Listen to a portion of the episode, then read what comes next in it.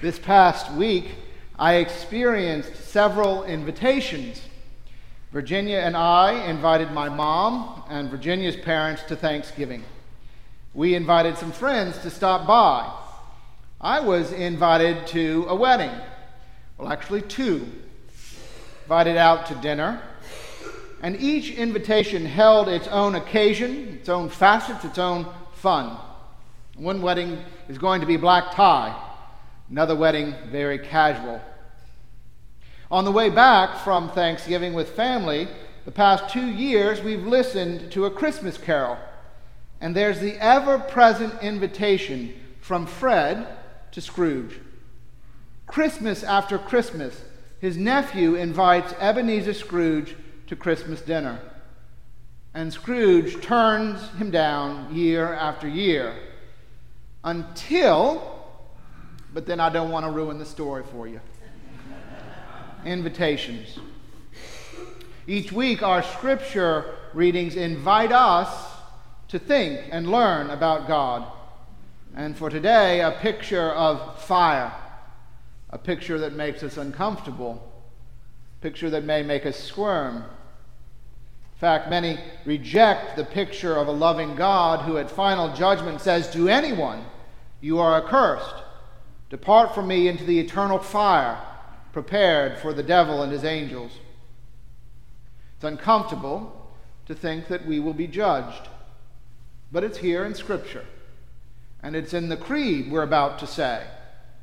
So let's spend some time being uncomfortable with judgment and use our experiences of invitation with the goal of letting Scripture speak for itself and wonder how each day we can incorporate these readings into our lives. Both our Old Testament reading and our Gospel reading present us with images of being sorted out. Reading from Ezekiel presents us with the strong sheep that butt and scatter the weak sheep and thus grow fat. Those fat sheep that hurt the weaker sheep rather than help them will be fed with justice, while the weaker sheep will be fed by their shepherd. Gospel reading the sheep will be sorted out from the goats. Those who don't love their neighbor will answer for their purposeful neglect. When presented with the reality of being sorted out, our minds might go in a couple of different directions. The great theologians of past and present have taken the idea of judgment this way and that. And it's actually very interesting to read the thoughts of Paul and Augustine, Dante and Taylor, Schweitzer and Bultmann. And all of these great thinkers, there is insight to be gained and cherished, and thoughts to be tested and tried. But one thought that's on many of our minds when we hear Jesus in Scripture speaking of sorting out and judgment, well, we, we lose focus on ourselves and we think of other people. In other words, we worry about whether other people are to be thrown out of the club and banished to hell. For all, we are in the club. We think it unfair that anyone would be punished in eternity, and that makes us uncomfortable. That's our sole focus, the destination of other people. We miss the important point in our readings ourselves, our own souls and bodies, our own words and actions. For me, when I think of final judgment, I do wonder will Jesus embrace me in the end, or will I have failed to measure up? After all, to whom much is given, much will be required. But invitation is an idea that helps me.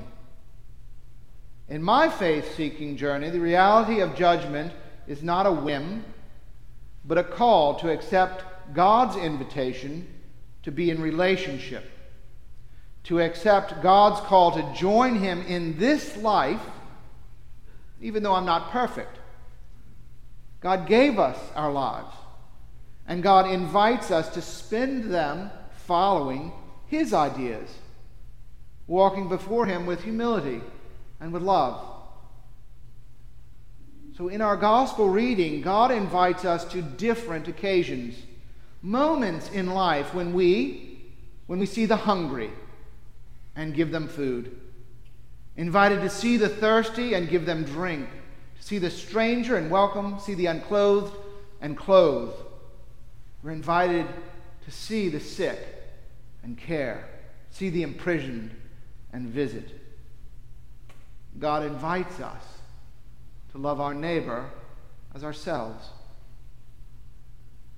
By focusing on our own actions in the limited time we're given to walk this world, by loving our neighbor, we find that we have loved God in Jesus. And then we're offered the possibility of standing boldly before God and saying, You invited me to follow you and live my life as you would have me live it. And I tried my best. And it's then that God's mercy washes over us in eternal life.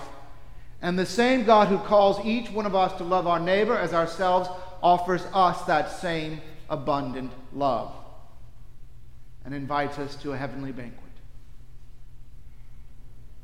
These readings we have today, they're jam packed full of ways to love the people around you. Seek out the weakest rather than bully. Build them up. Notice who around you in your life is hungry. This may be physically hungry, but what about spiritually hungry? Relational hunger. Feed them. Notice who's thirsty for love that has not been satisfied and offer your loving embrace. There's anyone here that you have not met today who is a stranger to you. Welcome them. There's coffee hour. If anyone has been stripped of his or her dignity and is embarrassed, dress them with self worth.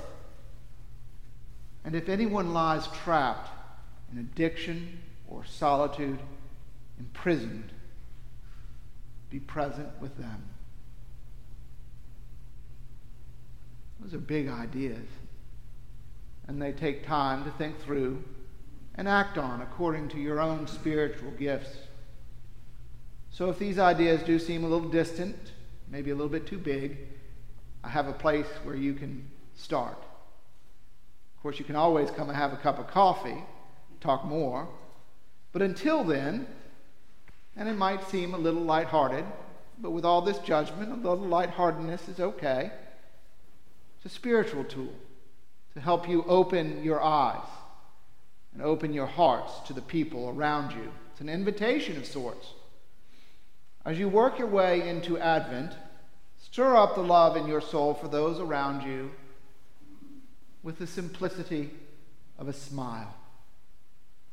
Whenever and wherever you are, smile. And I'm not talking about the self congratulating, I'm going to heaven and you're going to hell smile. I'm talking about the smile that tells the person next to you you're open and that you're willing to talk to them. It's an invitation to neighborly kind, kindness. It's deeper than social media likes and hearts. Be present with another person in a moment. Smile that sends the message that you are prepared and you're purposed to love. A Scrooge who frowns and scowls and dismisses all around them with a blanket good afternoon is unapproachable to the weak, inaccessible to the naked and the hungry. A Scrooge who shuts people out is not in a position to love. But a smile changes that. I'm not sure that anyone except God can say with certainty what our judgment looks like. But I do know that each of us can say yes to God's invitation to look beyond our selfish ways, an invitation to feed and to clothe, to support and to comfort the people around us. those actions that live into God's invitation, they'll change you. And through you, they'll change the world.